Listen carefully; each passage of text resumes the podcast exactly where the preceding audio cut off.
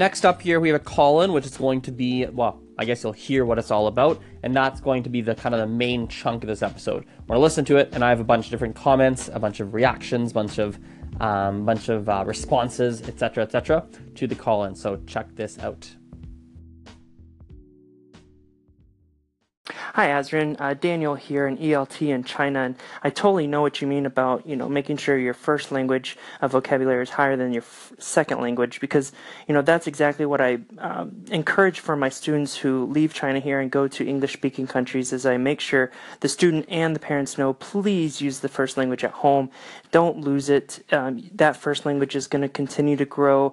It needs to in order for you know the English to improve as well because the parents and the student are seeing how vital English is. And so, but going off of that, you know, I make sure I also discuss with them that, you know, there will be times when, you, you know, an English word that they learn can't, you know, there isn't a Chinese equivalent or vice versa.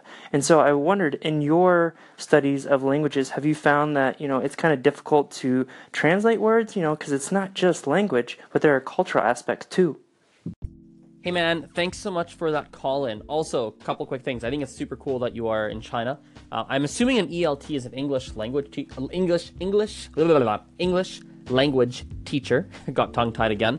Um, I'm assuming that's an English language teacher. If I'm wrong, please let me know. But anyway, a couple things. I want to comment on what you said. First and foremost, it's interesting that you encourage people to um, you encourage people to continue using their first language at home. I'm also a big believer of that. So, for example, my mom is a teacher uh, in my city, and she teaches in a school where many of the many of the kids have immigrant parents. And what happens is that the parents will, you know, English is their second language or third language or whatever it is. It's not their first language, and yet they will speak with their children in English at home. And the logic for the parents is that they're like, "Hey, I want to speak to my kids in in English." Because I don't want them to struggle in school. I want them to learn English so that they can go to school, they can understand, they can make friends, they can, etc., etc., etc.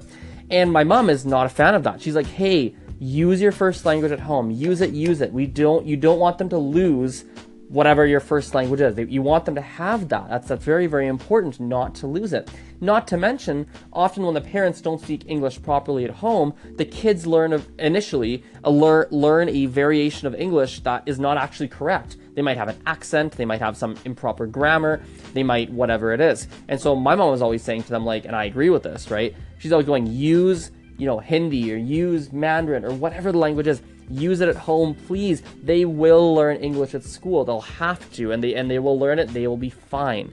And uh, so i'm a big believer of that. Now in terms of your question there you're asking about well azrin like have you found words that don't translate properly? Well yeah absolutely. Um, it's interesting though. Usually i find that you can find in my experience you can find words that are close. They're not per- they're not a perfect translation but they have a similar enough meaning between um, between languages.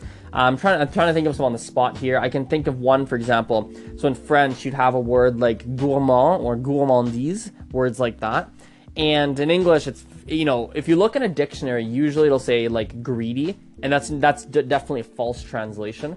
Um, but we do have we do have a similar-ish term, which would be something like to pig out but you'd have to take to pig out that expression and turn it into like a noun or turn it into a an adjective. Anyway, I'm getting really narrow into something that some people might not care about. But anyway, often I find that you can find something that's close. But no, definitely there are words that don't have exact exact equivalents for sure. But, um, but yeah, it's super cool you're teaching in China. I think it's awesome. And um, thank you for that call, and I really appreciate it. And you've given some good meat, some good content uh, to today's episode. So thank you, thank you, thank you very much, my friend.